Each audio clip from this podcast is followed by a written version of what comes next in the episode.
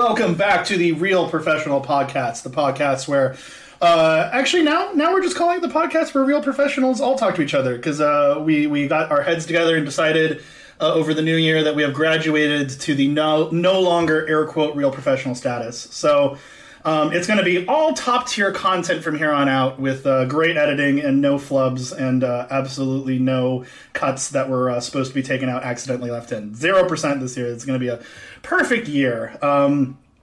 2021, first episode of the new year. Really excited to be back. Really excited to get back into this. You know, for all of our listeners, you know, I really appreciate all of you that have sent awesome words of encouragement over the break. It was really cool to see, you know, everyone's reactions to our end of the year kind of stuff that we were doing, and also to everyone talking about how much they love the games. So, you know, it was a really, really long year last year with getting the three DreadX collections out, available now on Steam for just $20 to buy all three. Go buy it now. So, you know, we got a lot more coming to you in 2021. So let's start this new year out strong. Let's start it out with a fun conversation about indie games. We got a great guest today, someone that I've wanted to get onto the podcast for a long time, Mr. Jack Packard, semi-professional video game person from The Escapist, also co-host of the Best of the Worst with Red Letter Media. Really awesome, all-around great knower of all things movies and games. So hopefully he's got some blistering hot takes today for all of us, but the good kind, not the Twitter kind. So, anyways, without further ado, DJ, why don't you go ahead and drop that sick beat?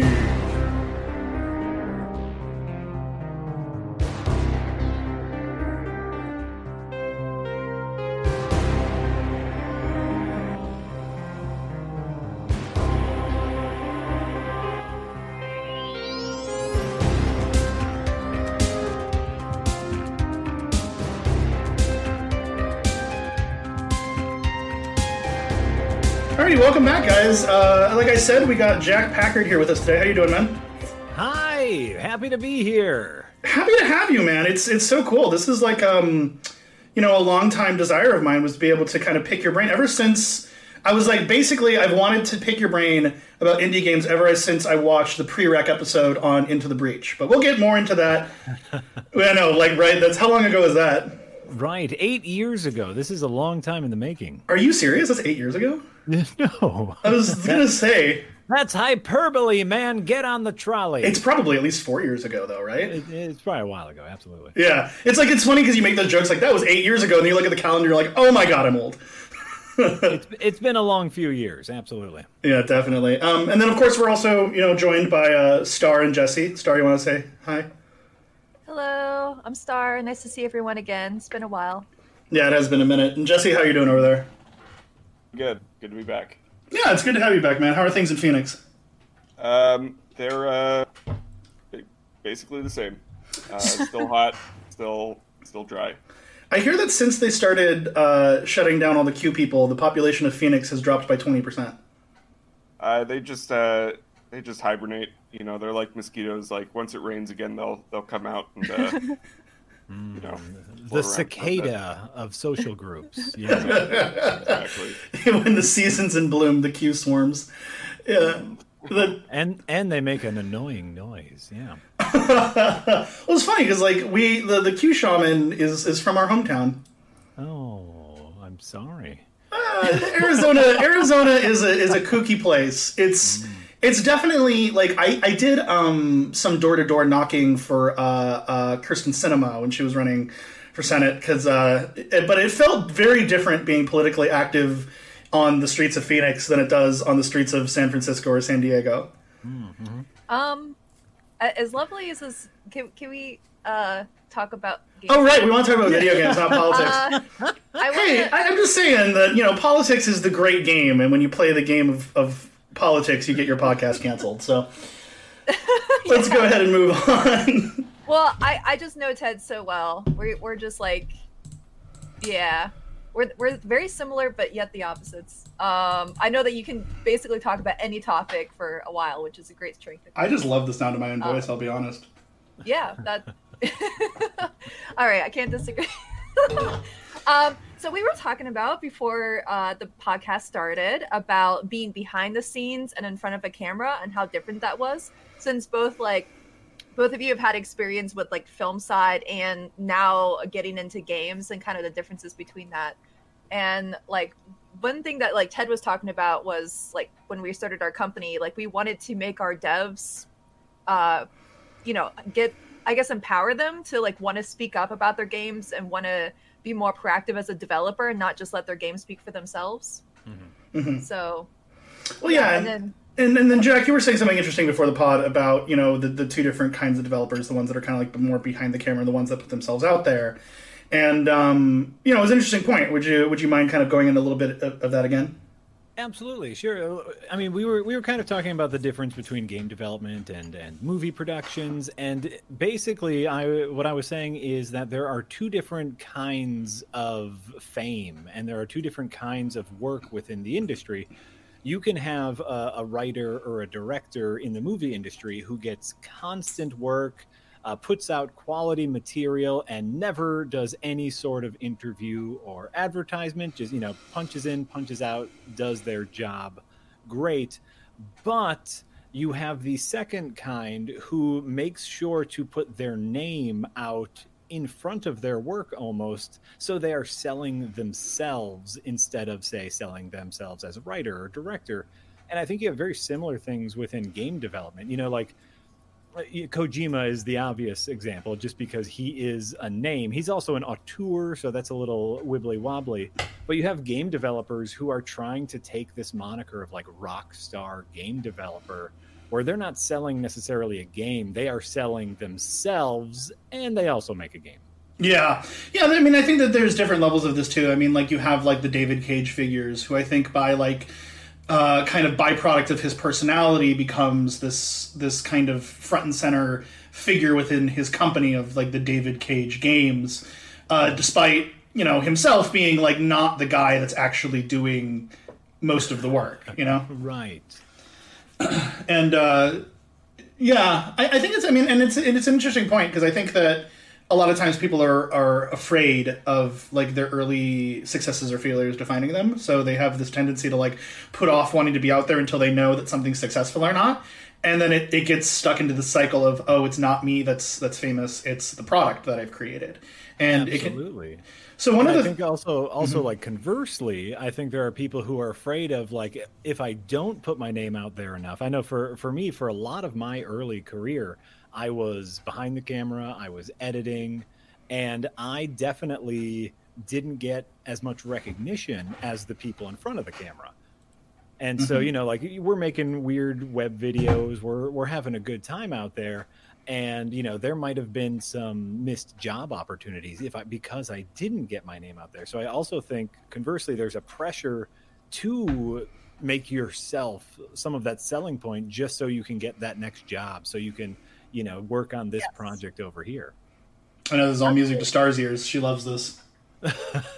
Well, you know, working in the industry now for a decade, the first time I've ever had my name on a credit of the game was like for this company, which was started last year. Mm-hmm. We've only been around since April 9th, so we're not even a year old yet. Yeah, we've done a lot. Right. At a short time. But yeah, like people, like because I did community work, more marketing side of it, you know, a lot of people accuse me of not being a developer. And I'm just like, but I'm part of the game dev process as much as you are. Like I'm putting as much time and work into this, mm-hmm. but for some reason I wasn't given the credits, and that did hurt my job opportunities. When I talk to other people that are more successful than me doing the marketing and community building and social media, all that stuff, they were like, oh yeah, just like don't do this work, just do something else. I'm like, but you do this work. Why did great like, advice. Like what is going on here? I just couldn't believe my ears, and so I was just like, okay, I'm just gonna have to work extra harder to push I had to get my name out there, so I built my personal brand mm-hmm. as well as, you know, whatever company I was working for, because no company was gonna look out for me. It's just the reality of sometimes. Absolutely.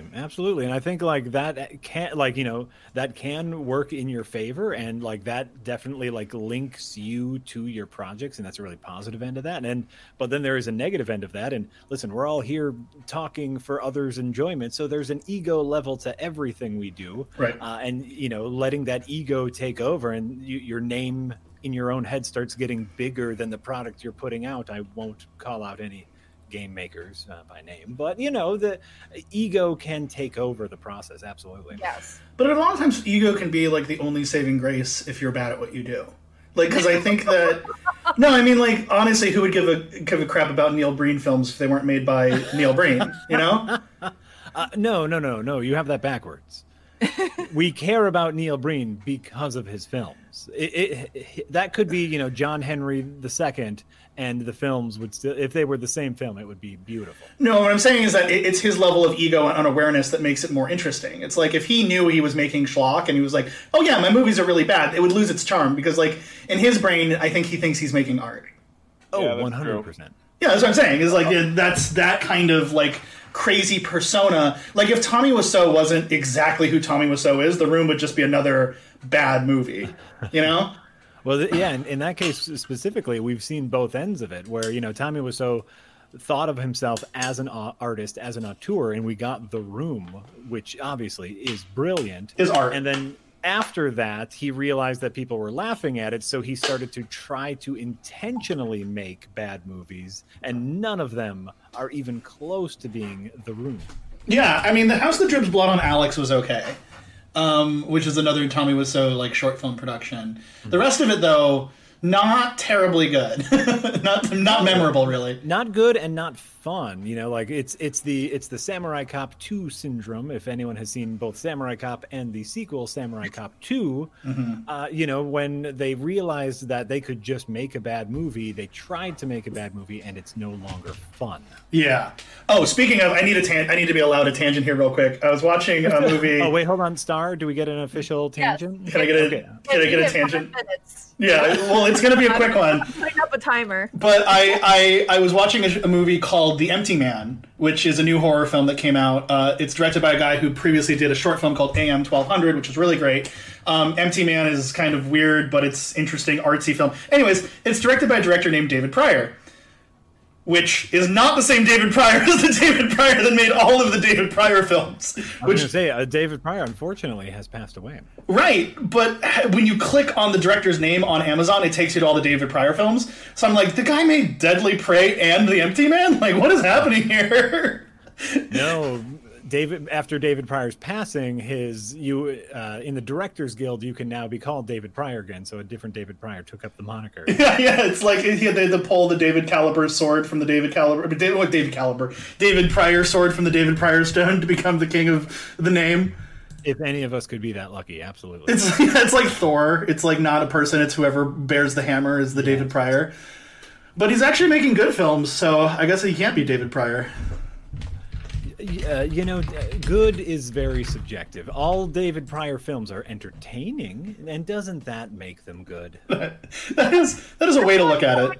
You, because like I've heard you definitely give criticisms before.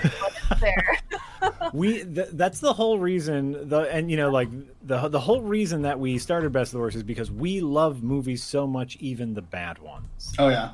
Well, I heard you, they're like talking about Jack Packard. I'm like, what's going on? They're like, this guy hates Halo. And I'm like, what? You hate Halo? No. I dislike Halo. I think Halo is a perfectly adequate game. I think it's mostly boring. It's really, really boring enemy design. It's like the level design is like way too open and flat. It's super boring. But I think that you weren't 14 when you played it, so yeah, that's what it is. Yeah, I was probably a little older when it came out. I remember the original Xbox coming out, but no, even then, even when the original Xbox came out, there were better first-person shooters. Yeah, I mean, I agree with you. Actually, I was never a huge Halo fan. I did enjoy the level design of certain levels. Like I think everyone remembers, you know, Silent Cartographer and like some of the beach landing level and things like that. And I did like the fact that they had this kind of mid-game twist where it became a horror game, and I've always appreciated that. But I don't think it needs to be the flagship Xbox franchise, you know? I agree. I couldn't get into it. I've tried many times, but like I do feel like there's certain like movies, songs like that just hit that zeitgeist of like where people are just like, this is what I want right now. Yeah. You know, and it's not necessarily good, but it's just like what people want. It's just what's popular. So I feel like it's good if people have like a healthy outlook to their franchises that they really like. Mm-hmm. Oh yeah, no, and I can definitely understand like if you were those kids that like got together and played Halo multiplayer and that's all you did, like I can see that like nostalgia taking hold and be like, no, I had a lot of fun playing that. And I'm, of course, you know, anytime you criticize something, I'm not trying to take away anyone else's fun. This is just my personal opinion. Yeah. Mm-hmm. Yeah, I mean, and I think that that's actually, you know, you raise an interesting point about not wanting to take away anyone else's fun, because I think that there's certainly a level of like critic that you get to, and you've mentioned that you're not a critic despite having critical thoughts on things. Like you don't self-define as like a professional critic, right? Well, yeah, right. Everyone's a critic. I criticize. I'm a commentator, I guess. That's that's the easiest way I can put it. Yeah, but I think that you and I, you know, it's people that have flirted with being professional journalists or whatever, professional opinion havers, whatever the fuck you want to call the fake job that I have. Yeah, oh, that's a good one. A professional opinion haver. Yeah, I can call being a media journalist a fake job because I do it. But if anyone else calls it a fake job, I'm like, do you know how many hours I work on this fake job? But so I understand that when I'm like I like something or don't like something, I'm not trying to like take something else away from anyone else. But if you're like there's like the obsessive fans out there that definitely feel like you are. And they will verbally let you know over and over again on Twitter. Right. Well, and it like it gets tricky sometimes because like, you know, even things that I enjoy that you can criticize the things you enjoy, and sometimes you enjoy things that like technically are bad. Oh, this movie has a really bad structure. This game, like currently I'm making my way through Dark Souls 2, which I believe is a bad game overall. The controls are off, the level design is weak, the monster design is weak, like everything you do feels really sluggish. I'm a big fan of the Dark Souls series. Same. But like, so I can understand that it's like, oh, I think there are things that I don't like about this game. There are valid criticisms of this game, but I am still having fun playing it. And at the end of the day, that's all that matters. And yeah, some people latch on, like they attach the things they like to parts of their personality. Mm-hmm. And so when you attack the things they like, it feels like you're attacking them. Yeah. I will say that Dark Souls 2 is Ted's favorite Souls game, so I'd like to hear it, Ted.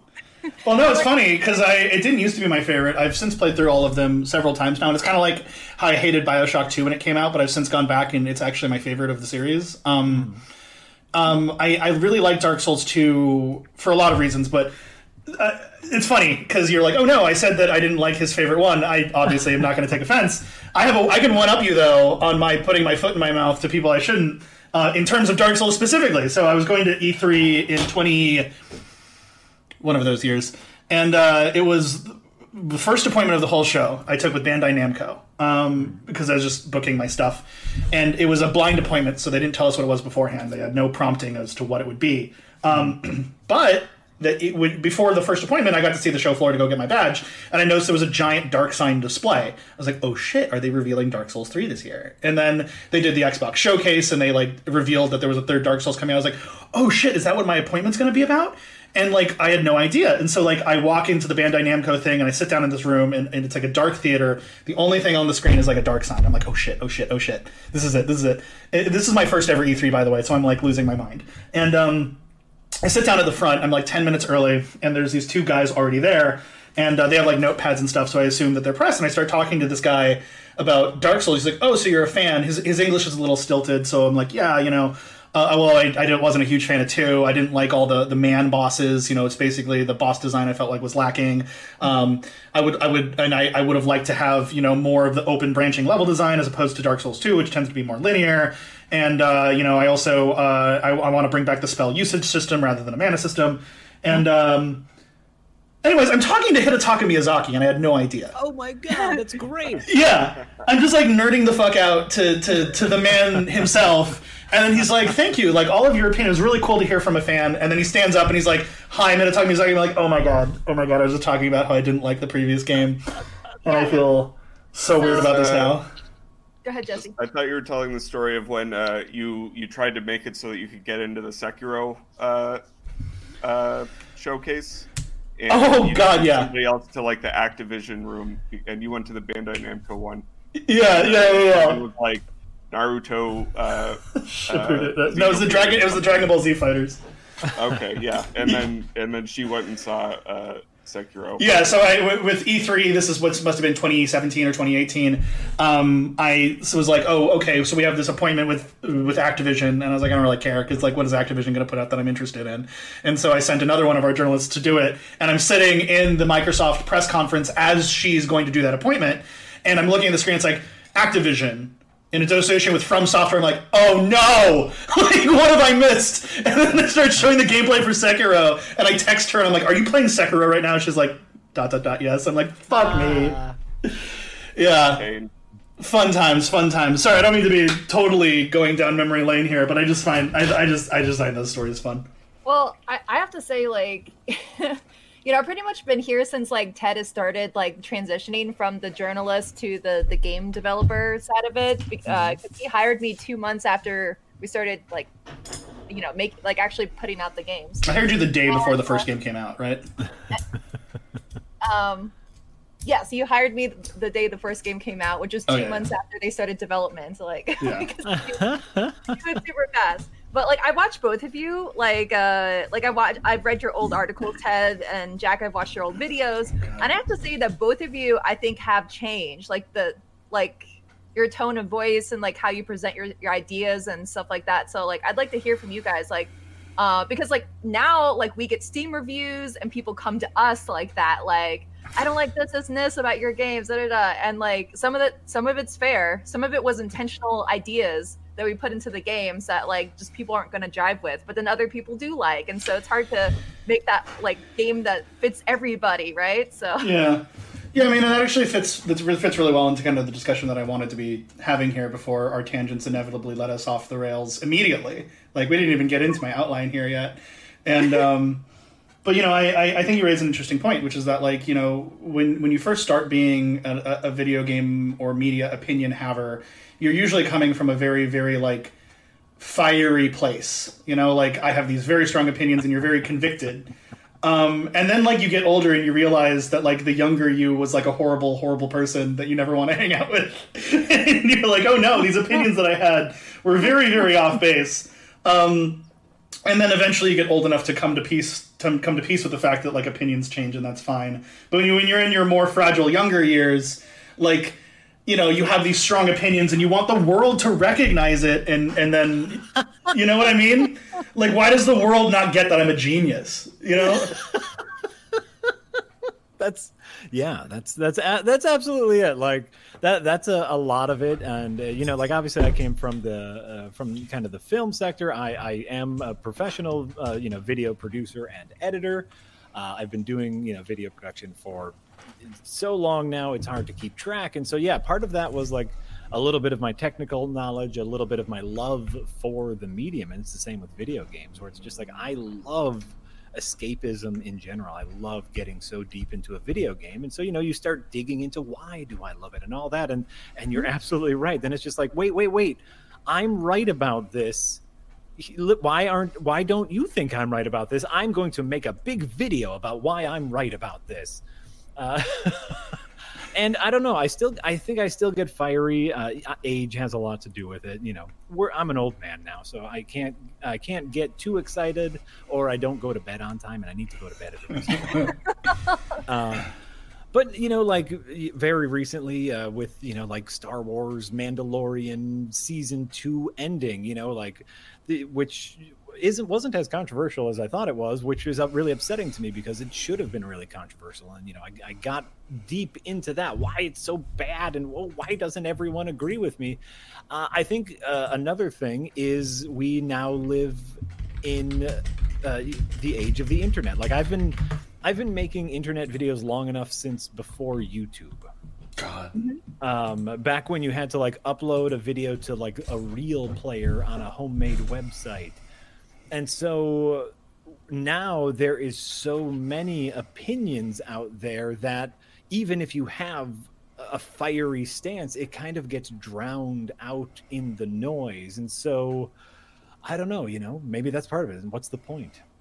Yeah, I think that for me, like, especially like, you know, when I first started getting involved in like trying to be a journalist was what, 9 years ago now, and the internet was a very different place back then than it is now. You know, I remember the first video I ever made just in my living room was a video about Braid and how like, is it really indie? Because it had like $100,000 budget, which is very quaint in retrospect to be like, is it really indie with $100,000? It's so much money. When now Hades probably had like a $10-15 million budget.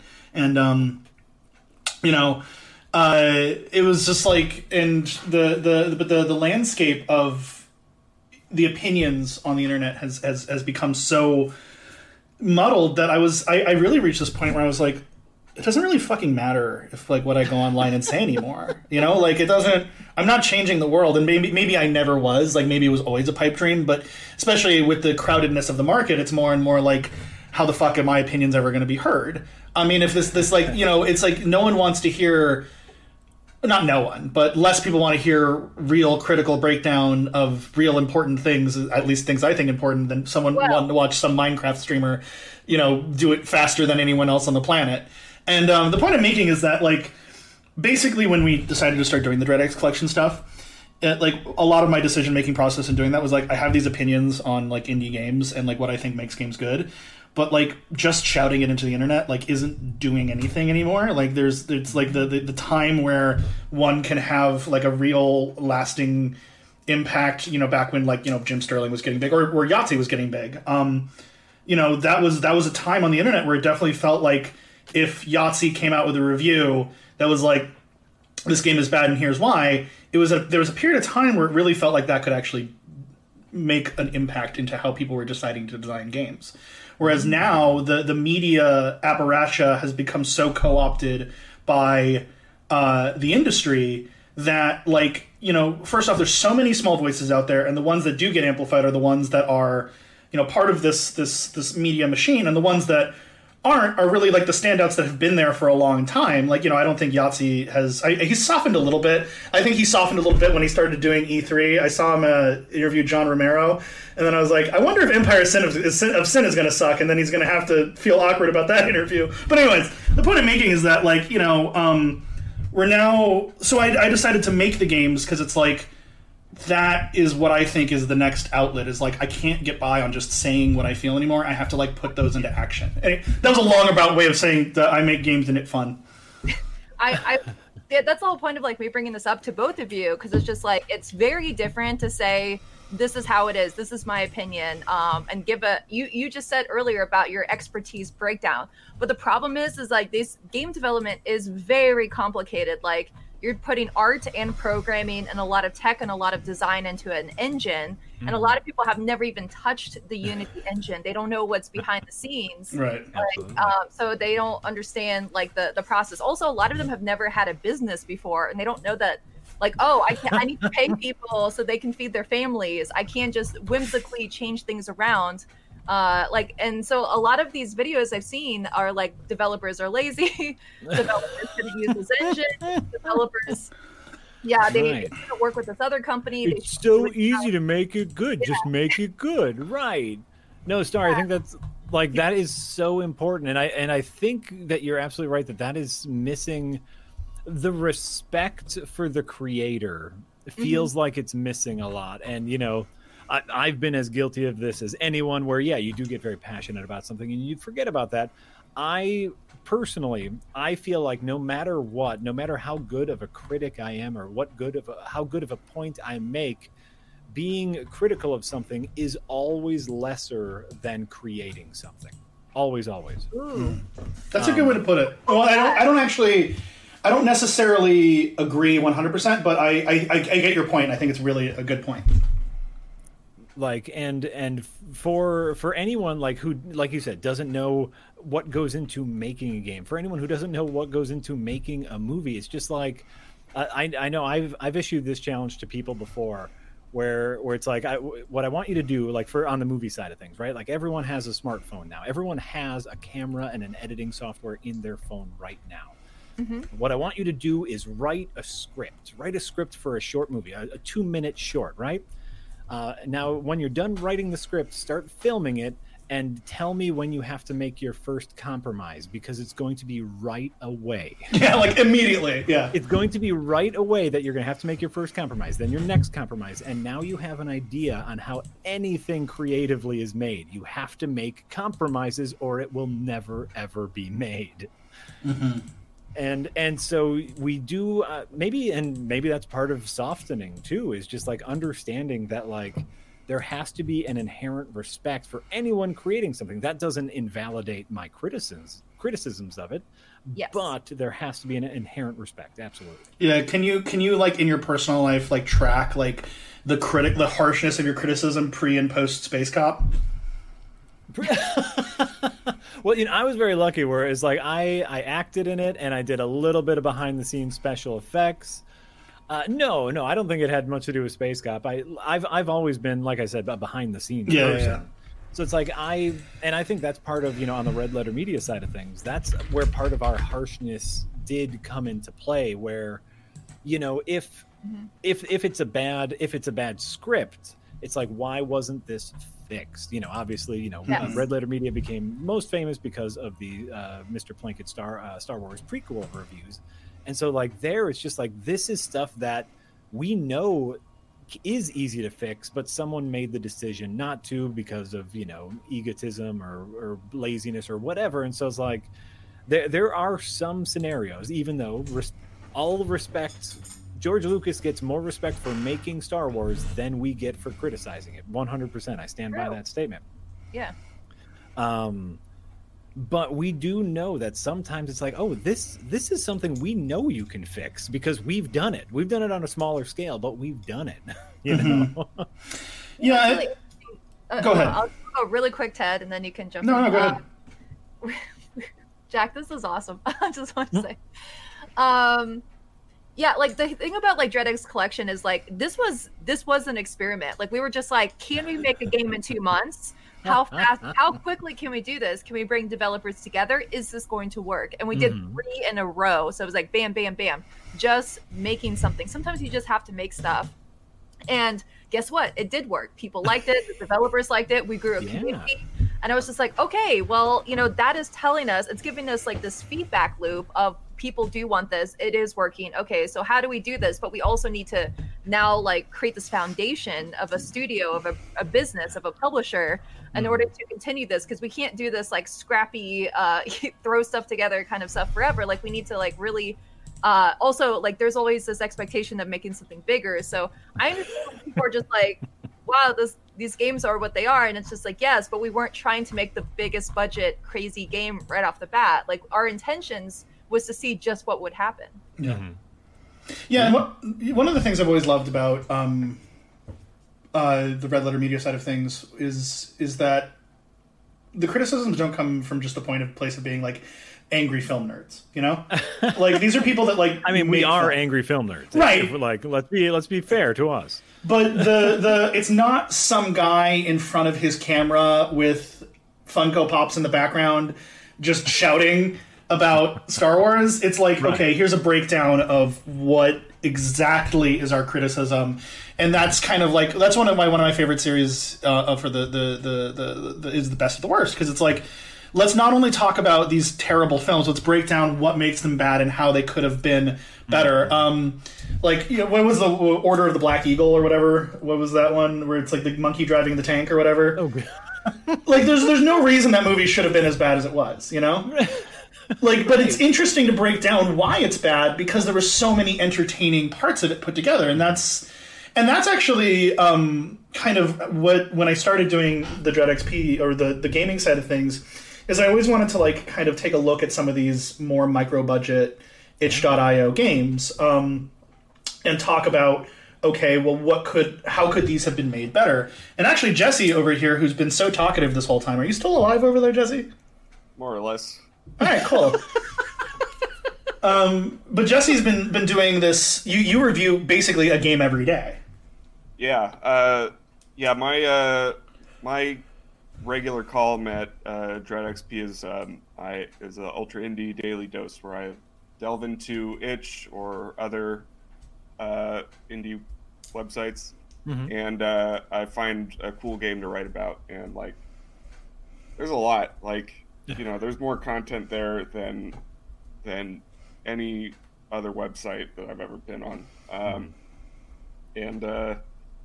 I mean, it's been cool for one because, like, before this, I didn't know anything about horror, games, movies, or otherwise, and that's kind of a requirement for, you know, working for a horror game website. So, but also just because, like, you know, they're amazing experiences that take like 5 minutes to understand if it's going to be cool or boring.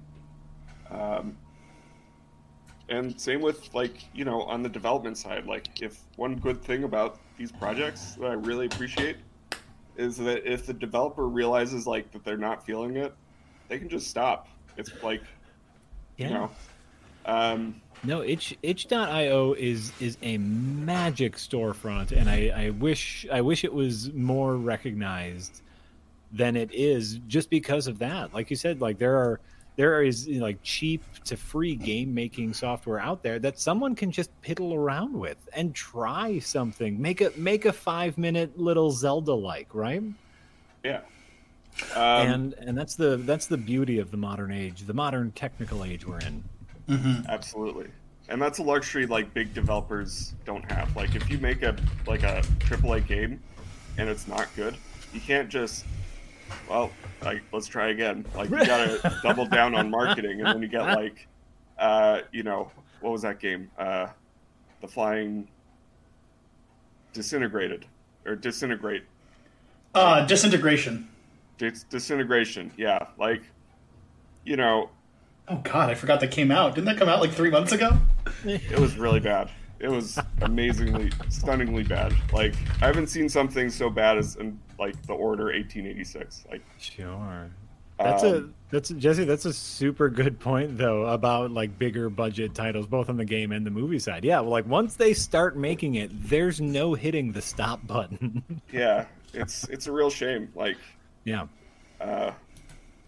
Somebody's got to figure out some way to do it, to just like, I don't know, take all the assets and like, you know, just wipe them, like move them around a bit, figure something out. Cause, right. Like, just a magic fix.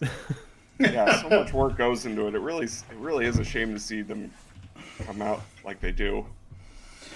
Well, like I'm a bigger believer, and you know, part of this is because I do play so many games, but I'm a big believer in smaller games in general. You know, like does your game need to be 20 hours, right? Is there a point to it being that big and that long? If there's not, make it a 5-hour game. There's so many little games. Very recently, speaking of quasi-horror games, I don't know if you guys had a chance to play A Hand with Many Fingers. I have not. Do tell.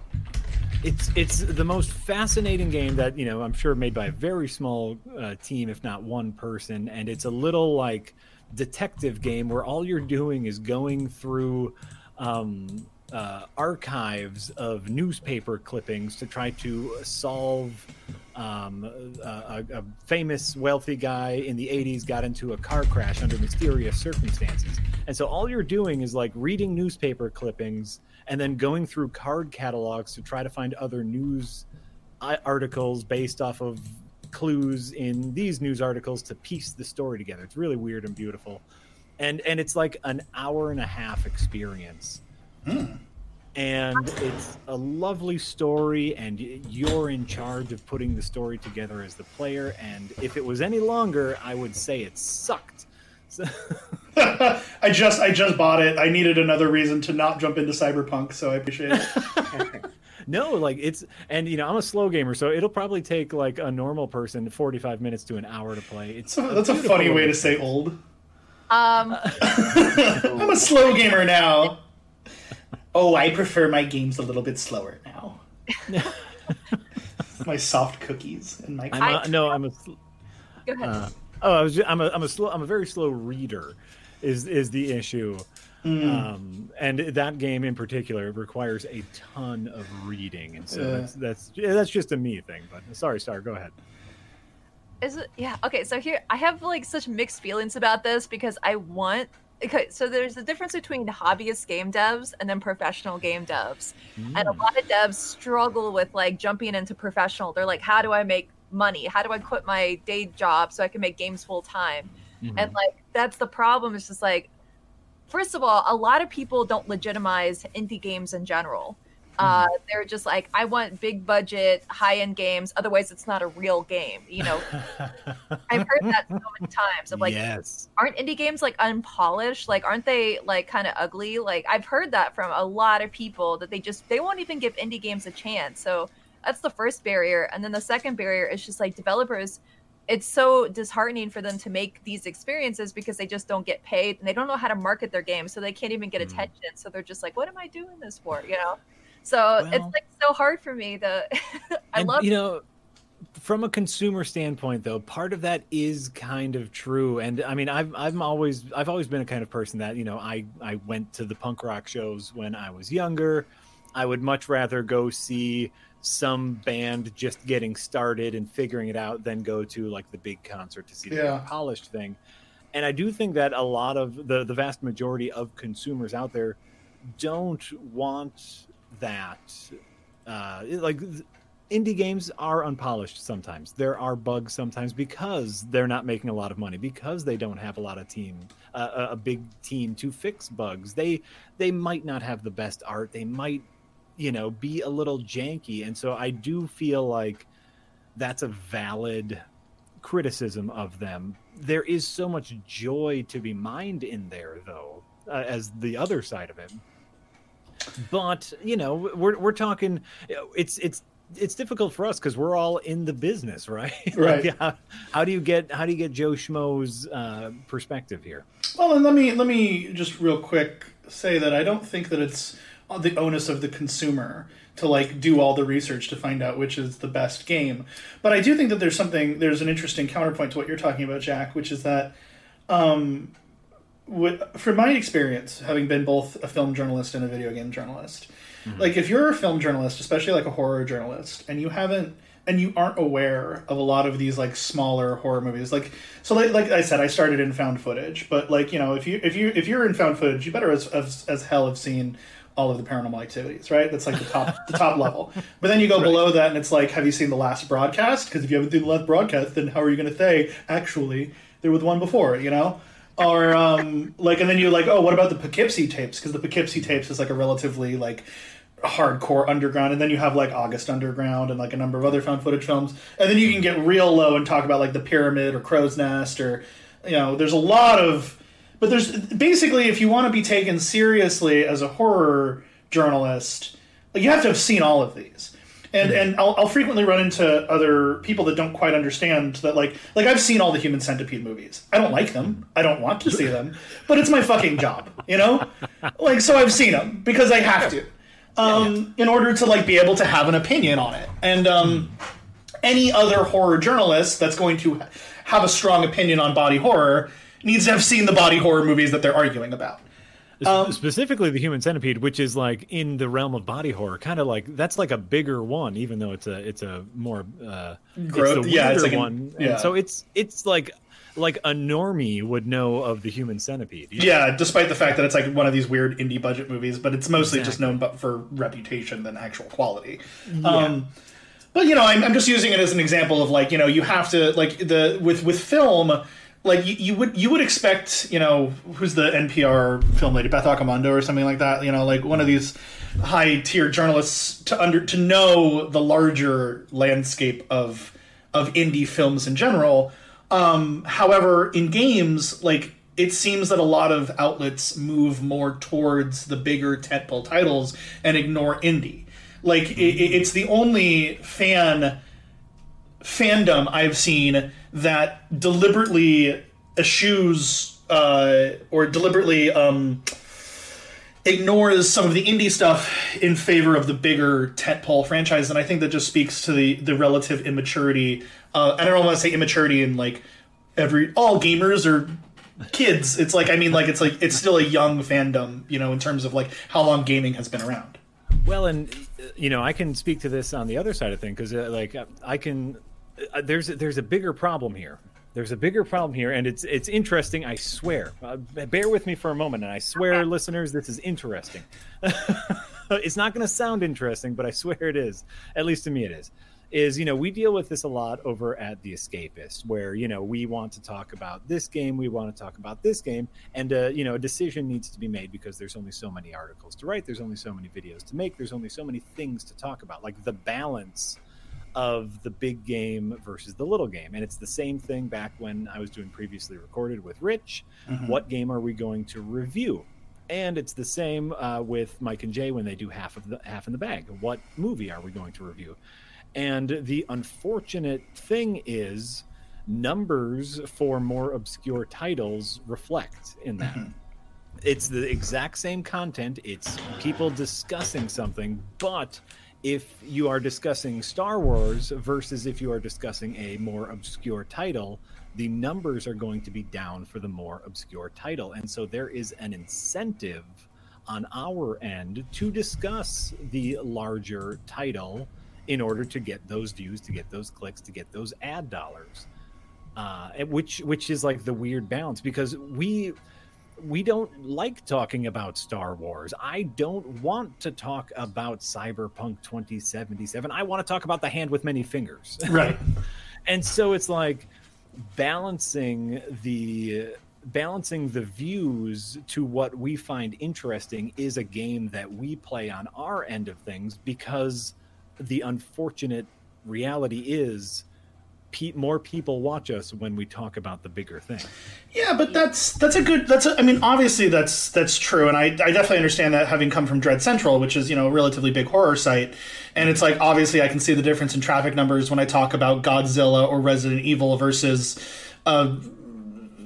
Mike's getting lost in the woods with his friends film, you know, like it's like it's there's definitely, but my question is like, what is the purpose of the site then? Like, what is the purpose of any site? Like, is it just to get views? If the end goal is to just get traffic, then why aren't we all just making porn? Like, that would get way more clicks than anything else.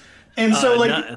I mean, have you seen me? No one wants to see that. Come on. Yeah, it's... Okay, we can't make porn, but we can theoretically own the company that makes porn. But the point I'm making is that, like, you know, there has to be some kind of balance here between... Absolutely. Making content for clicks versus making content because like the site has a purpose. Like when I made DreadXP, like the idea was like, let's just do indie stuff, and I knew it wasn't going to get as much traffic. But luckily, like I don't have to get, like I don't pay for the site through clicks. Like I pay for it through the game. Like it's part of our sunk marketing cost, you know. Oh yeah, no, and I think like that is an important question, and that is the question. And luckily, with things like Patreon, with things like, you know, directly paying to support the thing that you like, we are seeing people cover a broader spectrum of things. Yeah. And so, like to me, it's like, what does your audience want? Does your audience want to discover things through you, or do they want you to talk about something that they've already experienced so they can be part of that conversation? Oh, very well put. No, I mean, it's a very good point. Yeah, and so, you know, and the real hope, especially like for me personally, obviously I can't speak to anyone else, when, you know, when Nick, our editor-in-chief, Nick Calandra over at The Escapist, when we talk about topics for The Escapist show, we do try our hardest to balance that. Like, oh, some people want to be here to discover a new game. Okay, let's make sure we talk about some newer, smaller titles. But some people want to, you know, some people have played Cyberpunk 2077 and want to be in on that conversation. So it's a balancing act, and it's tough. And we it's tough. That's it. Yeah, but I mean, that's one of the I get it. I totally understand that. But I'm kind of curious what you feel about it, because I actually don't know what your like management role level is, like, or, and I'm not, I don't need to know, like, but the question is like, you know, when you're thinking about the content that you want to make for the day, and this is something I struggle with too, is like, I need to make something that's going to make me happy, that's going to make me not want to shoot myself. Like, I can't be writing, like, I stopped writing Silent Hill rumors articles because I can't fucking handle it anymore. But yeah. At the same time, by the way, I actually know who's making the next Silent Hill, but whatever. No, I'm just kidding. I just wanted to start another rumors thing. But I'm sorry to Ted because I'm the one who tells Ted no to a lot of things. Good, yeah, you need that. Yeah. Let's do this crazy wild thing, and I'm like, we already did 3 other crazy wild things. Yeah. Well, what was I saying though? I stopped making Silent Hill. Oh yeah. But at the same time, like, I'm also in charge of getting people paid. Like, that's my job. Like, yeah. if I'm not doing my job, then the developers aren't getting paid, the writers aren't getting paid, you know, Star's not getting paid. So I have to weigh those 2 options. But at a certain point, like, I need other people in the company whose job it is to think about the content, it's as opposed to the numbers. So, like, I need those checks and balances. And I'm just kind of curious in your own, like, you've been doing this for a rather long time in both Red Letter Media and now The Escapist. By the way, I was very happy when I saw that The Escapist picked you up because it's like, I've been following The Escapist for a very long time, back when it was run by, gosh, I can't even remember their name, and this is like, you know, years and years and years ago. Oh. Yeah, no, and I only know the current management, obviously, because they're the ones who hired me. So yeah, you know, so it's like, but you in your head have been doing this for a long time, so it's probably less of a dissonance for you now. But it's like, how do you come to terms with, like, okay, here's what I want to talk about versus this is what I have to do to pay the bills, you know?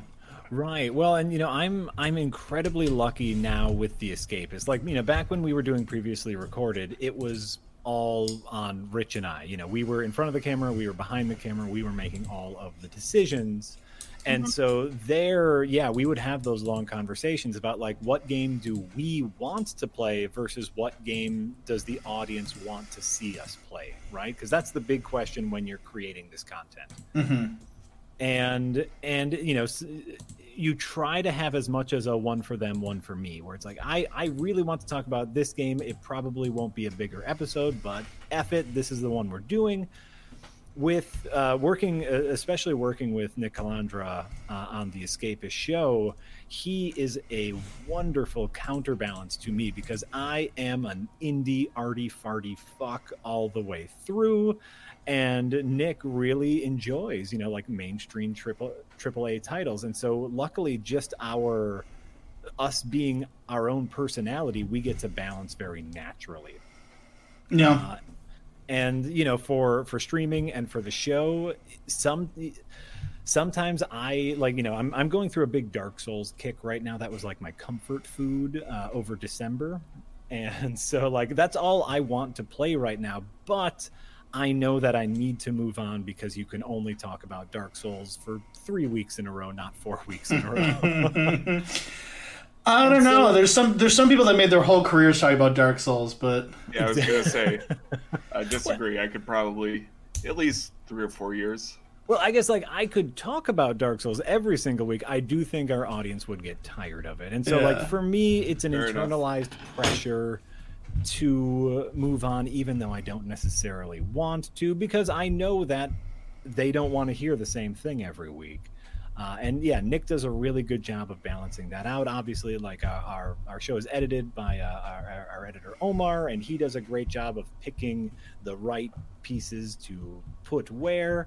And so, like, there's a team that I'm working with now, and we have a lot of talks behind the scenes about what are we covering, what's important, what do you want to cover, and also what do we think people want to hear about. And I think we got to, you know, like, Yahtzee's covering a lot of big games. We have our 3-minute review team who's covering a lot of indie titles. Yeah, great. They do a great job.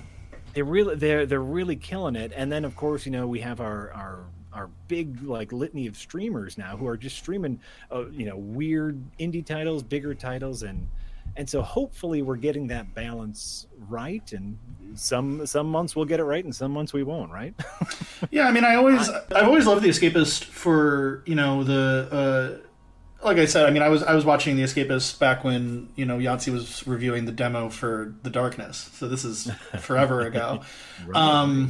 We all were, absolutely. Yeah, I mean, when they did like Unskippable, which was like the Mystery Science Theater for opening cutscenes, like, you know, this was a long time ago. So, that was like the old internet feel, where it was just people doing fun shit and seeing what happens, you know. And it definitely feels like the internet is becoming less and less about people doing fun shit and seeing what happens, and more about what's the market that I'm targeting, you know, what's my niche. I mean, like, you can't be a YouTuber now without being like, I am a blindfolded Minecraft speedrunner that only plays with a Guitar Hero controller, and that's what I do 7 hours a day every day. And like, and it just seems like that's what concerns me, is that, like, I feel like everything has become so ironed out. Like, the roads and pathways of the internet have become so ironed out that there's less territory to trailblaze, and it concerns me at times. Can I jump in? No. Yeah, whatever. Sure. What's up?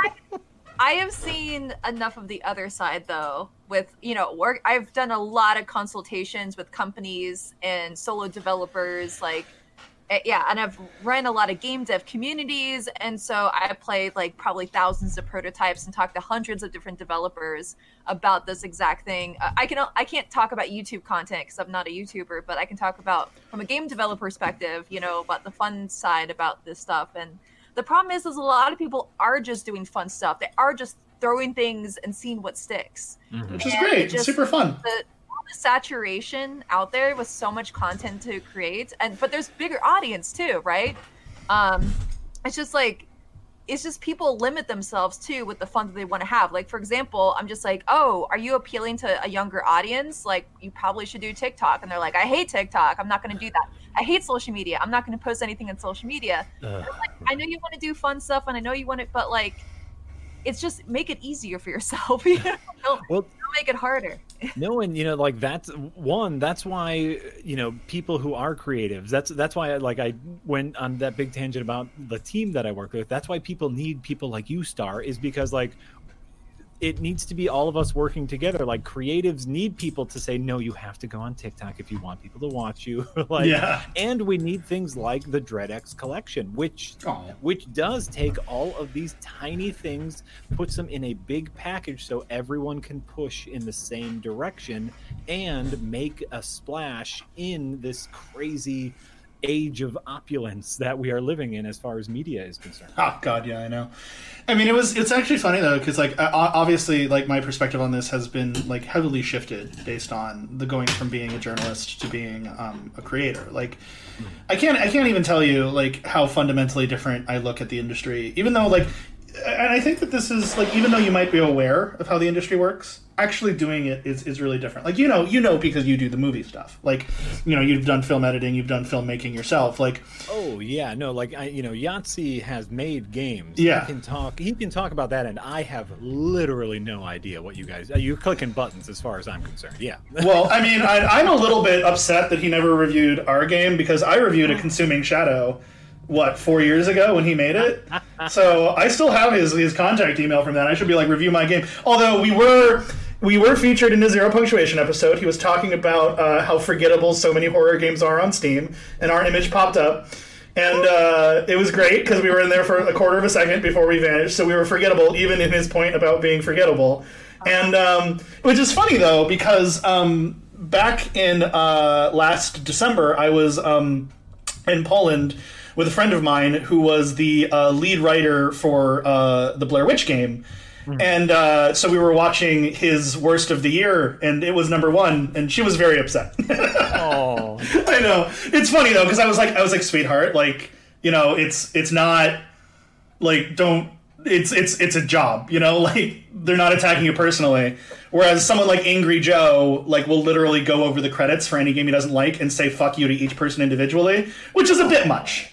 That's a bit much. He doesn't do that anymore. No, me and Ted have talked about, like, current YouTubers and what they're doing and, like, how they've changed. Like, Angry Joe, like, he's also in his 30s. So he's in his 40s now. Oh, really? What? Who's in their 40s, though? That's gross. Joe has changed a lot. Like, he doesn't do that. I'm not trying to presently drag Angry Joe through the mud. That's not what I'm doing. What I'm saying is that you have to separate the... That's Yahtzee's job, but Angry Joe, that's not his job. It's both of their jobs. You have to separate the character from the content, is what I'm saying. And, and at times, though, it does get a little bit too spicy. Spicy takes on the internet? Fucking never. So, anyways, back to our conversation about Batman v Superman, considering spicy take. I'm just kidding. All right. So, problem number 17. Problem number 17 in the first minute. Slammed. Got you, Zack Snyder. Taking potshots at Zack Snyder, adding him in my... doing that. What's the thing where you at someone in the tweets, right? That's how you tweet someone? You at them? Yeah. Is that still the term we use?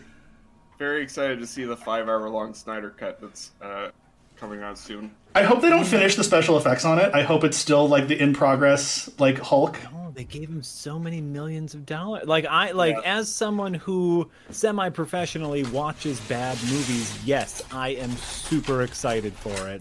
And now that we know it's not going to be a miniseries, but an actual 4.5-hour one movie. Mm-hmm. Oh, so excited. I'm really hoping that halfway through, it just cuts straight into Sucker Punch. That. Have you seen Sucker Punch recently? Me?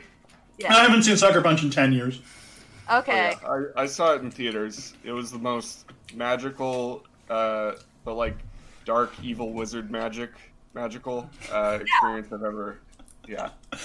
It was so wild. I didn't realize that me tacitly liking Sucker Punch was such a fucking, massive issue that apparently... I mean, and no one on the planet agrees with me that Sucker Punch was okay. I mean, it was Oscar Isaac's, breakout role. So that's pretty cool. I just remember chicks fighting, a giant robot with swords, and I was like, this is cool, but I was like... Oh, yeah. I was like, what? I was like 14 and drunk when I saw it, so... If you skip all the dialogue, it's great. It's awesome. It is weird to go back and watch movies sober now, movies that I used to think were good, but I just turns out I was blackout drunk. That is probably one of the gifts I'm beginning to receive.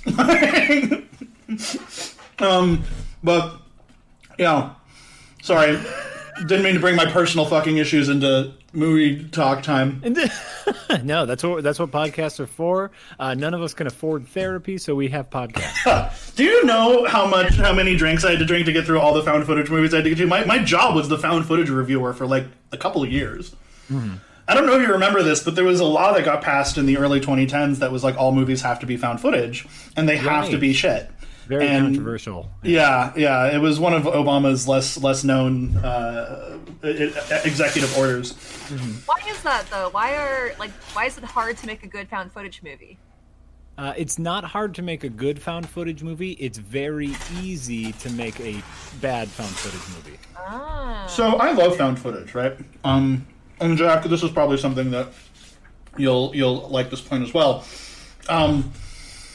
There was a period of time in horror history with found footage that basically anyone with a camera could make a movie, and there was a lot of shit, but it also removed the barrier of entry for a lot of people, because horror, especially as a genre in film, is a good entry level genre for a lot of people, because as long as you have a solid idea and a little bit of a budget, you can make Night of the Living Dead or Halloween or Evil Dead, yeah. Or Evil Dead, something really, really good, because the quality of the idea is going to be what shines through. You don't need AAA actors, you don't need super expensive actors. You can get people that would work for scale, Nick Cage or Bruce Willis.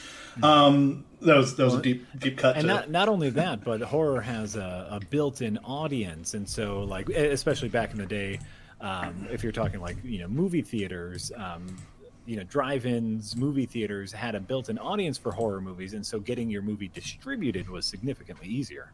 Right, exactly. So, with found footage, it it once again, it didn't even just level the playing field. It completely demolished the idea of a barrier to entry to films. I mean, once you had Paranormal Activity, which was made for $10,000 by some guy that lived a mile away from me in San Diego, just like in his house with two random actors.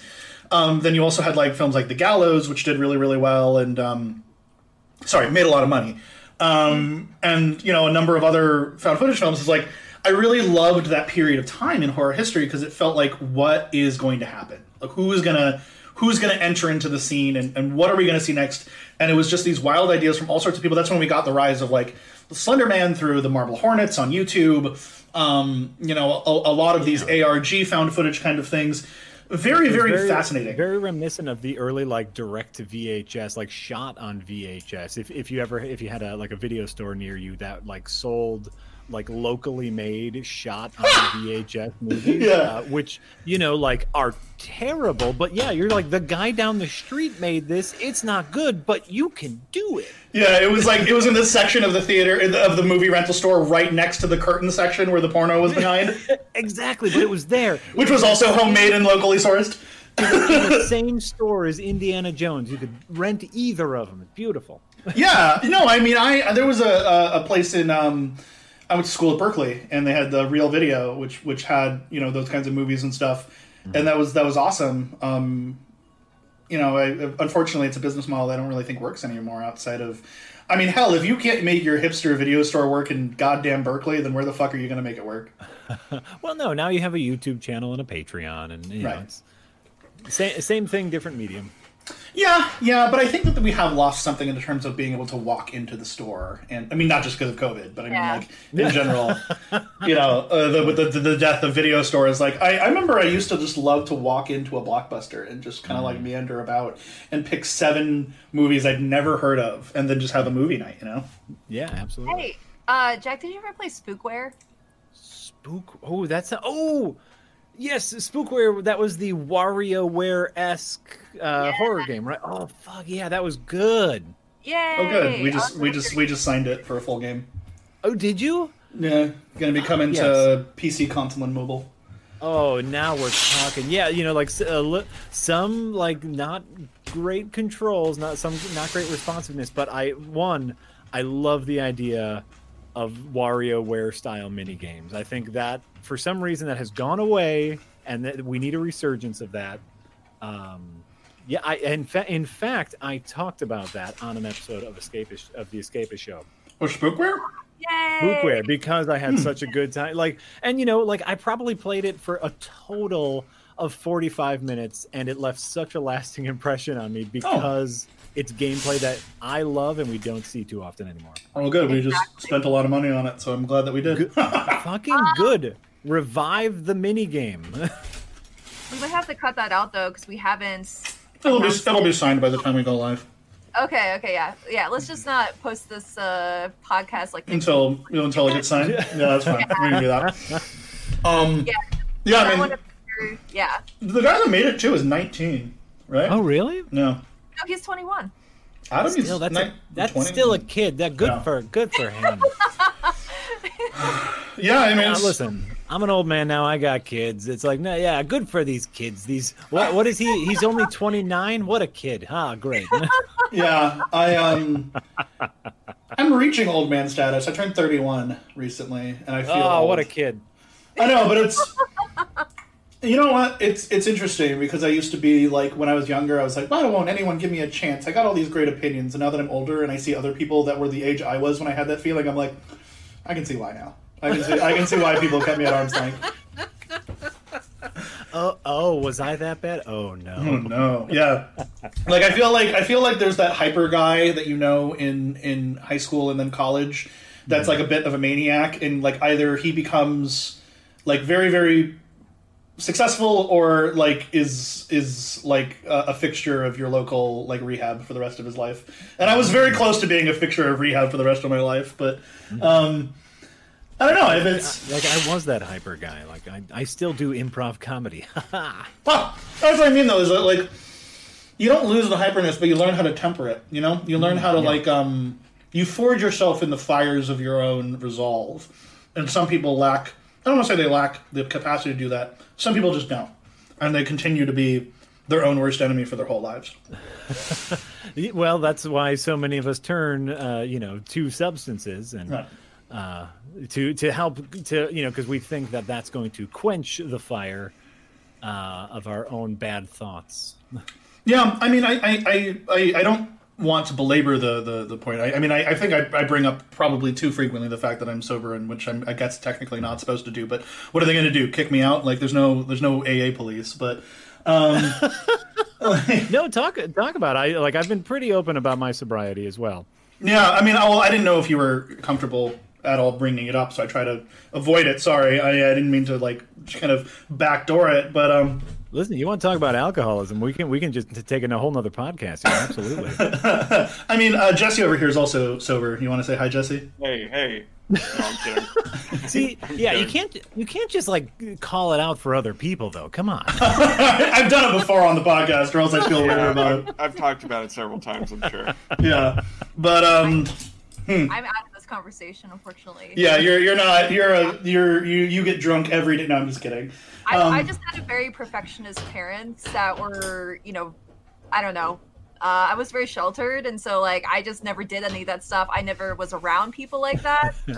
All I did, I had to get good grades. I had to go to college. I had to, live that. I didn't get a chance to explore that world of. It's never too late to start. You can always become an alcoholic. Yeah, I believe in you. If you work hard and practice every day, you can get there.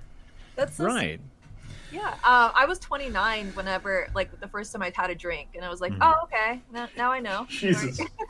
Yeah, no, I know people the same way. They're just not drinkers, never even thought about it, which is, that's fine. Yeah, you do you. Yeah, I cared about making money and getting jobs.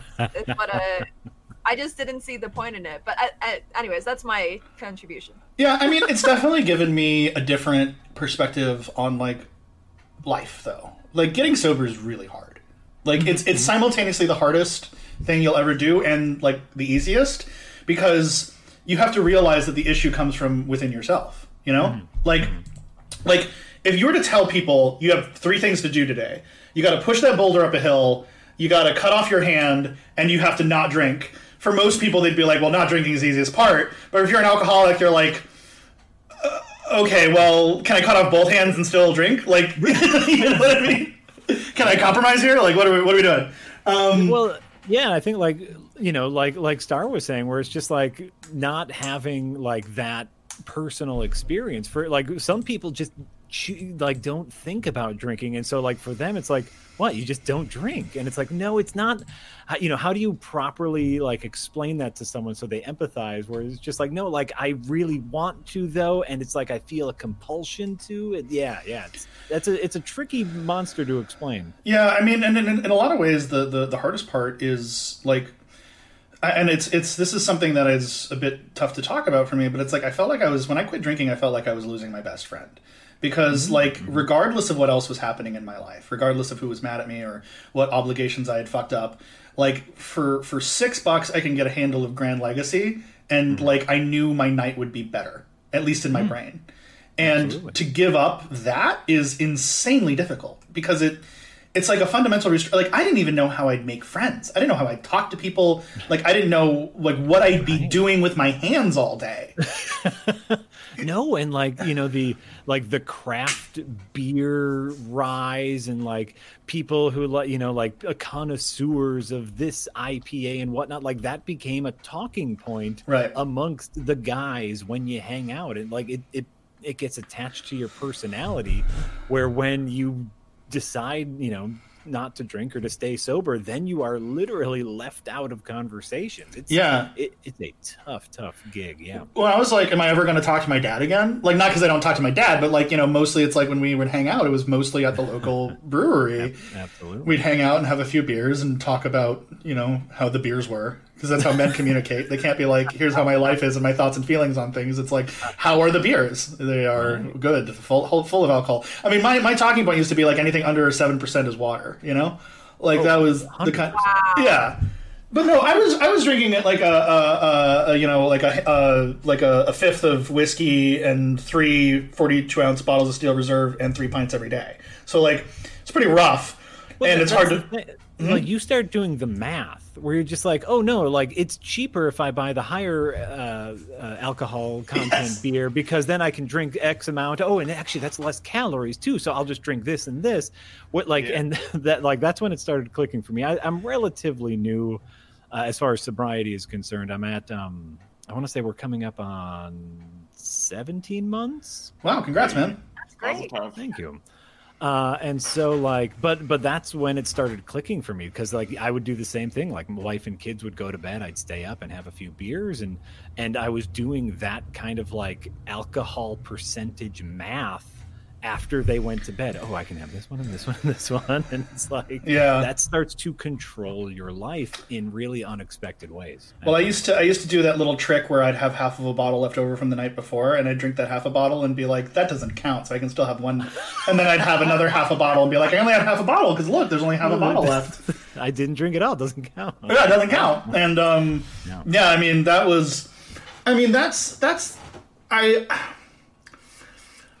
having to get over that and come to the realization that I'm the problem has given me a perspective, an ability to manage people in a way I don't think people that haven't had to have one of those rock bottom experiences. Yeah, I'm not a spiritualist kind of AA guy. I'm not religious sort myself.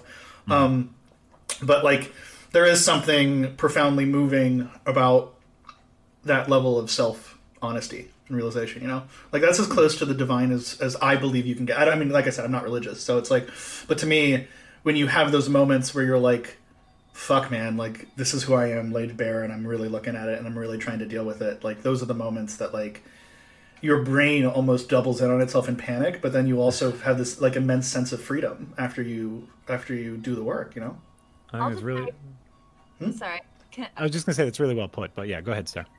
I'm so sorry.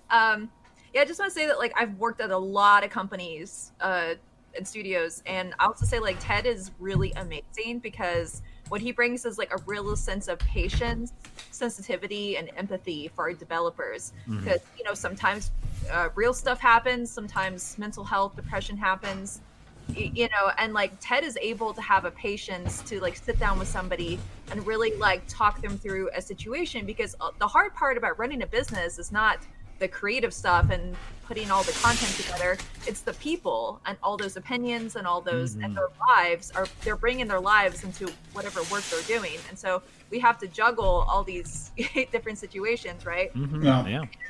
Yeah, so we could be in a very stressful time with hard deadlines, but then somebody is kind of not having a good day, and Ted will sit down and talk with them, and so I think that's the power of his experiences. No, I mean, and look, I don't want to. The reason I do that is because I've been there, I've been on the worst day of my life, and I know, and I never am sure exactly what day of the worst day of their life someone's on, how many of those worst days they've had in a row. So we get a fair amount of negative reviews on Steam, and I have a policy that if anyone ever comes on our Steam and starts attacking us and being fuck this game, blah blah blah, I usually friend request them, because if you're going to be going onto some random indie game and talking shit, you're probably not having the best day or the best few days. That's so sad and true. Yeah.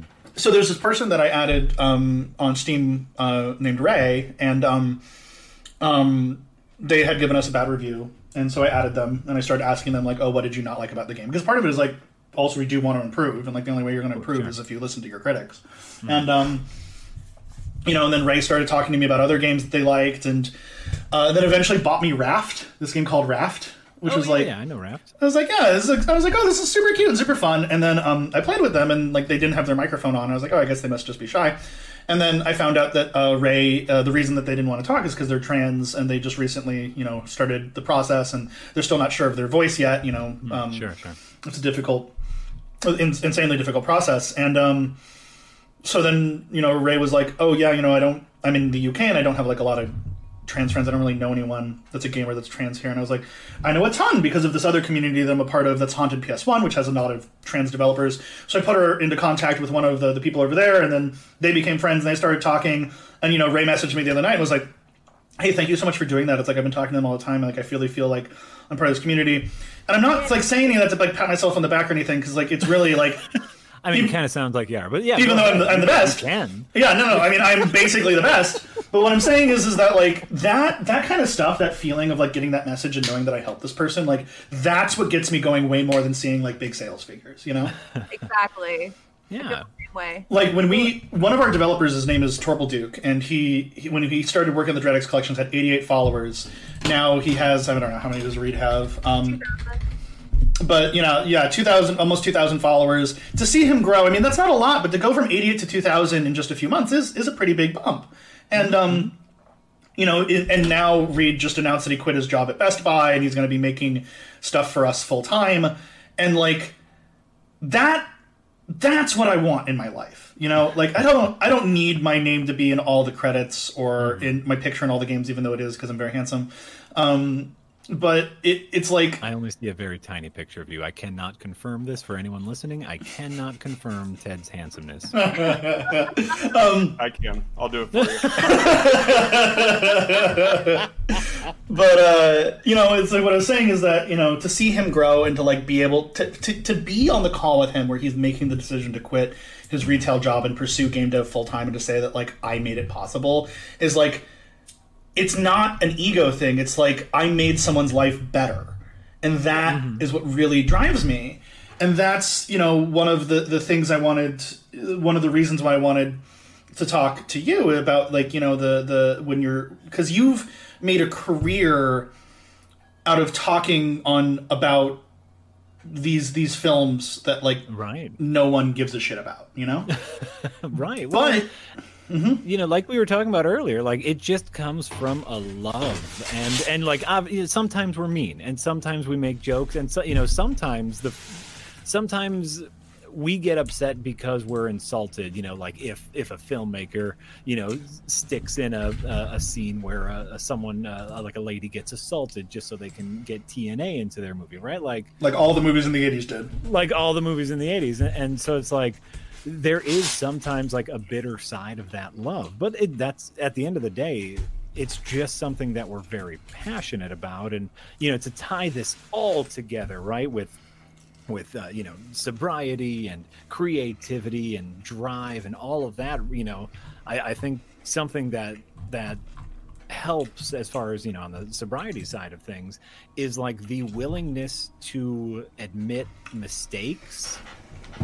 You like vocalize your mistakes and then learn from it. And maybe, you know, even going back to the start of this conversation, maybe that's why it seems like I have relaxed a bit as a critic, because like, oh, well, maybe early on I made this mistake. I admit this mistake and now I move on, right? It's like maybe I was too harsh. Maybe I was criticizing this in an incorrect way. And that's how you learn.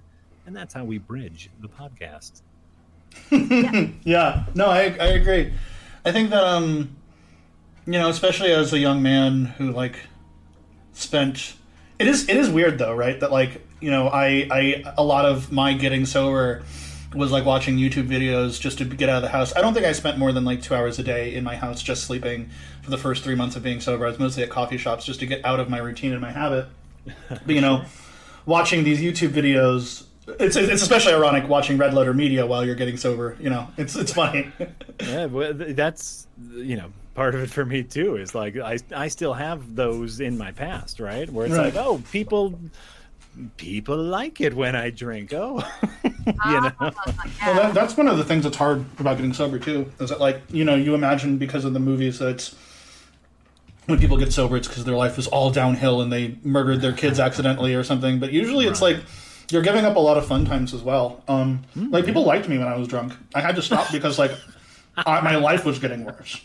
Not because people didn't like me. But anyways, you know, it's like what I'm saying is that, like, you know, you in no small part, like, you created a place where people can have this kind of lighthearted, fun discussion about these things that normally people wouldn't care about, you know, like I said with the games, you know, we have to balance what we think people want to watch in our criticism versus what we want to be talking about.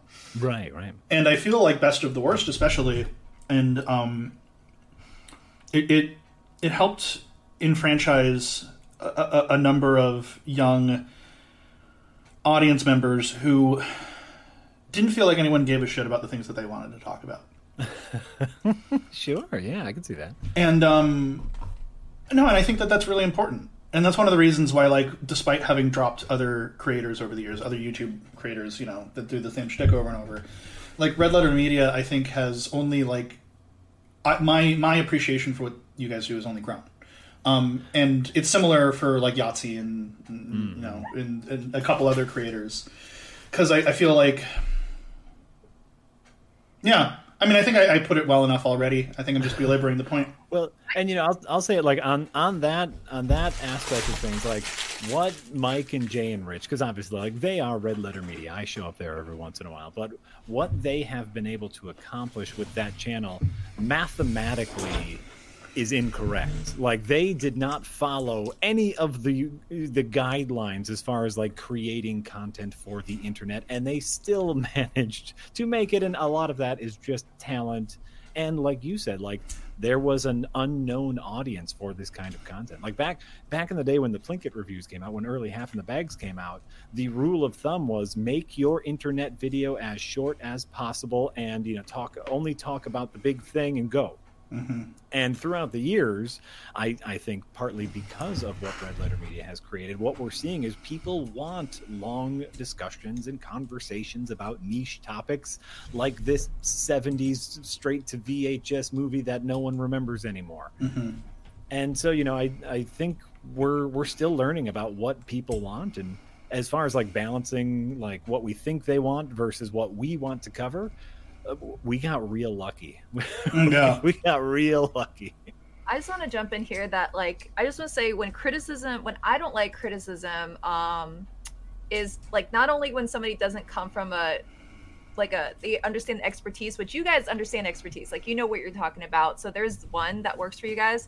And number two, when it hurts sales, like, if a game comes out and everyone's just bashing on it, that sales, like, drops. And so. And then sometimes people are like, I love this game, but they all hated it when it first came out. So I'm like, yeah, what happened? You know, like, why did you? It hurt the sales of that game. Now they're not going to make a sequel, Titanfall 2, 3. Yeah. Yeah, well, and that, like, that stigma, right? Like, if it has, like, a bumpy, and, you know, we won't get into this because that'll take too long, but, like, that's, like, the positive and negatives with things in the games industry, like early access or, like, kickstarted game or beta access, where it's like that initial impression, that stigma can stick with the game for a long time, even if after it gets out of early access, oh, it's wonderful and perfect. People remember first impressions. Yeah, I mean, No Man's Sky has had a hell of a rehabilitation of its image, but it will always be known as what it was when it launched. Exactly. I mean, even though they've recovered massively from that, you know. Right, and, like, you know, will Cyberpunk be able to shake, like, this stink it has on it because of its shaky release, even if, you know, much like Witcher 3, 3 years from now, they fix all the bugs and everyone agrees it's the greatest game ever. Yeah. Who knows? And of course, there's an upside to things like early access, where it helps developers get money so they can finish the freaking game. Yeah, and it's a landscape, like you said. Video games is still a young medium, and we're still figuring it out. Yeah, I mean, it's so weird too, because, you know, I like the DreadX. So the DreadX collection, right? Like, the idea for it came because so DreadXP is owned by a company called Epic Pictures Group. Epic Pictures Group makes a number of films, like Terrifier, Turbo Kid, Big Ass Spiders is another one of ours. And it's the greatest. Turbo Kid's great. If you wanna be in Turbo Kid too, let me know. If you can make that happen, I know at least 8 people who will be wherever you need us to be. Turbo Kid was great. If you want to be extras in Turbo Kid 2, I can get you there. Anywho, yeah, sorry. So, you know, we were doing this film production stuff, and, like, COVID happened, so we couldn't do film production. And they were like, Ted, do you have any ideas for, like, basically what to do with all this resources? And I was like, let's make a game. And they're like, can you make a game in 3 months? And I was like, that's impossible, but I'll figure it out. And I basically just pitched this idea. I was like, well, what if we do it like an anthology film, but for games? Like, I know that people do these game jams, and they make these... The problem with game jams, though, is that they're open to the public. Basically, anyone can submit. You get, like, 1,000 games at the end, and there's no curation as to what's better or worse. Mm-hmm. And there's not enough time, and there's no real incentive to polish. So, instead, let's pay developers, invite only, pay them up front, give them a very, like, a small window of time, but bigger than a game jam, so it's like 7 to 10 days, mm-hmm. and then collect all those together and sell it like an anthology movie, but an anthology movie for games, so an anthology game. And the fact that, like, I'm the first guy to make an anthology game just shows how young the genre is, because anthology films have been out there for, like, a long fucking time. And the fact that, like, this is really the first game to try to market that. I mean, there was the Haunted PS1 demo disc, and there's been demo discs in the past, but this is the first, as far as I know, commercial anthology product. So, mm-hmm. Yeah, it wasn't a, like, community, let's just do something together kind of thing. It was like, no, this is a business. We're trying to make a profit, like, kind of be a little bit more serious about it. No, and I only played the DreadX Collection 2, but mm-hmm. it's an amazing idea, and you get all of these little tastes all in one package, and like I said, and then everyone is pushing in the same direction. You got a bunch of people to all go in one direction, and that should be commended. And I think more indie developers, more smaller developers, should follow that and say, hey, let's make a, like, 7 hour-long games, package it up and push. Mm-hmm. Yeah, I mean, I hope they don't, because then that would be my market. No, I'm just kidding. I think that they should. I just think it's not with horror, like maybe with platformers. Yeah. Do you know how fucking hard it is to manage 12 different teams at the same time? I thought it would be super easy, because I was like, oh, these are all just, like, small little game jam projects. Like, how could it be so hard? No, turns out there's a fuck ton of work that goes into managing 12 different teams at the same time. I when I'm talking to Ted, I'm like, are you joking? Like, the first collection had 10 games. I'm like, so you need to do QA for all of this. You need to market. You need to, like, post all, like, every game individually on Twitter, mm-hmm. right? And all these individual developers, and then market. Like, in the trailer, having 12 games in one trailer, it was bananas. So, but, like, we're learning. We're getting better. Trying to get the trailer timing was really hard, and the music to match. Yeah, it's like... and the key art of, like, oh, we're going to put everyone's logos into this key art, and it's like, people can't even see the logos because they're so tiny, because it's just... Yeah. It's okay. It's all learning. Mm-hmm. We should probably actually get wrapping up here pretty soon, because it's been about an hour and a half, and I know, Jack, you said you only had about this amount of time, so... exactly, yeah. We should probably get wrapping up here pretty soon. But, you know, before we do, I do want, you know, because we were supposed to... I mean, we've talked a lot about a lot of aspects of the industry. There was just two quick questions I want to ask. First off, other than A Hand with Many Fingers, what indie games would you like to use our platform to boost right now? What indie games? There is an indie game I keep going back to every once in a while as they update it. It's one I've talked about before. It's called For the Warp, mm-hmm. Which is it's kind of a mix between Slay the Spire and FTL. It's a deck building game, but you have spaceships that you manage, and I do enjoy a good deck building game. So I've been playing a bit of that here and there. You know, it's I want to say it's a single person developer again, and so it doesn't get updated very often. But whenever it does, I always sink a couple hours into it. What else have I been playing recently on the indie? I'd like to plug a little indie game by the name of Far Cry 6. Very, very excited for that one. Right. Oh, you know what? A tiny little game I've been playing every once in a while. It's a weird one. It's called Mixolumia. Mm-hmm. This one, Mixolumia. Oh yes, actually yes. It's like a tile match, but like the music goes with the tile match things. It's it's a very casual game. It's a wonderful little like zone out. And just listen to some neat tunes while you tile match. Really fun. And if you're into neat music and games, you're gonna love our next thing. Ooh, very excited for that. Very mysterious, Ted. How nebulous of you. The other game I've been playing a little bit on the indie side of things is a game called Loop Hero. Mm-hmm. Which is a game that's far too complicated for me to explain, but it's neat and it's interesting, and I wish it was out on iPads. That one is not available to general audiences, though, right? I think it's out. Planned release date 2021. I just looked it up on Steam. Is it not out yet? It's not out yet. Sometimes I get codes for things, and I don't know when I'm supposed to talk about them. Yeah. I've talked about that one. I'm in the same boat. I'm actually, I need to be playing the medium right now to review it, but... Right. Yeah. Great, fantastic game so far, I guess. I don't know. I'm enjoying it so far. I just, I want to play that one in short bursts, so I want it on my iPad. Yeah. Yeah, actually, that's one of the things we wanted to do with Spookware is bring it onto mobile because we think that there's a chance in the mobile market to move away from Clash of Clans and stuff and instead make actual games. Remember when everyone was mobile is going to be the way of the future. Look at this Infinity Blade game. Isn't this so beautiful and wonderful? And look, we're going to have all these great games. And then there's Clash of Clans for 10 years. Yep. Yeah. I think Spookware is a great example of utilizing the touch screen properly, having a lot of fun with the different micro games and the screen. Yes, I would like that on the iPad, please. Yep. Don't worry. You'll be getting the code as soon as it's coming, so that you can rep it for us. Anyways, and then Jack, why don't you go ahead and rep your own channel and stuff like that. Absolutely. You can follow me on Twitter. I'm at Harlack. You can watch me over at escapistmagazine.com.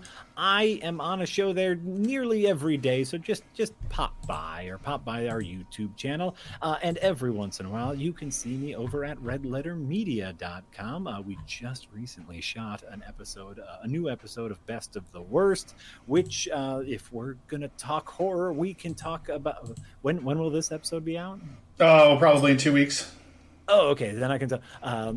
We just watched the worst, most awful, stomach-churning horror movie ever called The Suckling.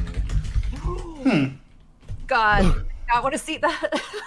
It's the first time in Red Letter Media history that I insisted we put a content warning before our discussion. Wow. It is the premise of the movie alone deserves a content warning. I'm about to say the premise. A content warning. If you, I don't know how to do content warnings properly because I'm not used to it. But we talk about abortion. Oh, rough. The premise of the movie is a woman goes to get an illegal abortion. They flush the fetus down the toilet where it is exposed to toxic waste, comes back into the illegal clinic as a monster and kills everyone. When that happens. That's actually the big downside of abortions is that happens once in every 1,000 times. Exactly. It's all that toxic waste everywhere. And so it's and the way they handle it in the movie is beyond insensitive. They are it's crazy, crazy, crazy. And so it's watching that was a very uncomfortable experience, but an interesting conversation. So the first movie I ever reviewed for, Dread Central was a movie called Dying God, which is about a Mesoamerican god who wants to procreate, so it sexually assaults a number of prostitutes, but its phallus is too large, so it kills them. Oh, come on. Oh, no. Yeah, well, if you're talking about rough starts in the industry, I was watching it, I was watching a movie is this is going to be my life? Oh, my God, no. Yeah. Yeah, so that's where you can find me and all the fun things that I do currently. Great. That sounds like it'll be a fun episode to watch and probably not watch the movie associated with it. The first two movies are super fun. Yeah. I imagine you probably have some interesting stories about films that you guys have watched that you're we can't ever fucking talk about this. There's a few. There's a handful that we really want to talk about, and we're not sure if we can. But, I won't tell. There's so many films like that that I've seen because, especially with horror, back when we got our screeners and, they just Sharpie the name on a DVD and then mail it to us. Mm-hmm. We got so many real garbage tier movies. Absolutely. I guess that's probably the main reason why I got interested in you guys. Because of that. Anyways, we got to wrap up here. I appreciate you taking the time to talk to us, Jack. We're going over schedule here, and I really do appreciate it. Well, thanks for having me. Yeah, you know, if guys listening, if you haven't checked it out, definitely go check out The Escapist. You know, it's been around for 12 years now, and, you know, they've just, especially recently, you know, by bringing Jack on, you know, it's been... and a number of other changes they made with the 3-minute reviews. Like, they've really made a huge effort to modernize and ramp up their content. It's something that, you know, I think that it's so cool to see a site actually go back to making good content rather than just trying to focus on clickbait all the time. And I feel like that's what the people over at The Escapist are doing. So, you know, give my regards to Nick. Tell him that I'm a big fan of what he's doing over there. You know, and you know, and I'm a big fan of what you're doing. So, you know, keep it up. And thank you so much for taking the time to talk to me, man. Thanks for having me. I hope you all have a lovely day. Yep. And for all y'all at home, you know, thank you for tuning in to the Real Professional Podcast. We're going to be trying to get back to a weekly schedule here, you know, making sure to deliver you the content that you want on a consistent schedule, because consistency is key. And I keep telling myself that to make sure I actually do it. So, yeah, it's going to be a big year for us, though. We got so many games coming out, and I really can't wait to start talking to you more about what we're coming out with, what's down the pipe. I don't know if we've announced some of the bigger stuff yet, but the next episode. But, you know, just keep coming back, keep tuning in. We got a lot more really awesome guests lined up for this year. So without further ado, I guess we'll just kind of go ahead and call it. So, Star, do you have anything you wanted to say to the fans before we go? See you soon. Buy our game. I'm listening. Yeah, buy our games. Yep. Jesse, you got any parting words of wisdom? Fun and be yourself. Oh, what a good positive message. Okay, thank you so much, and I will talk to you all later. Bye! Bye.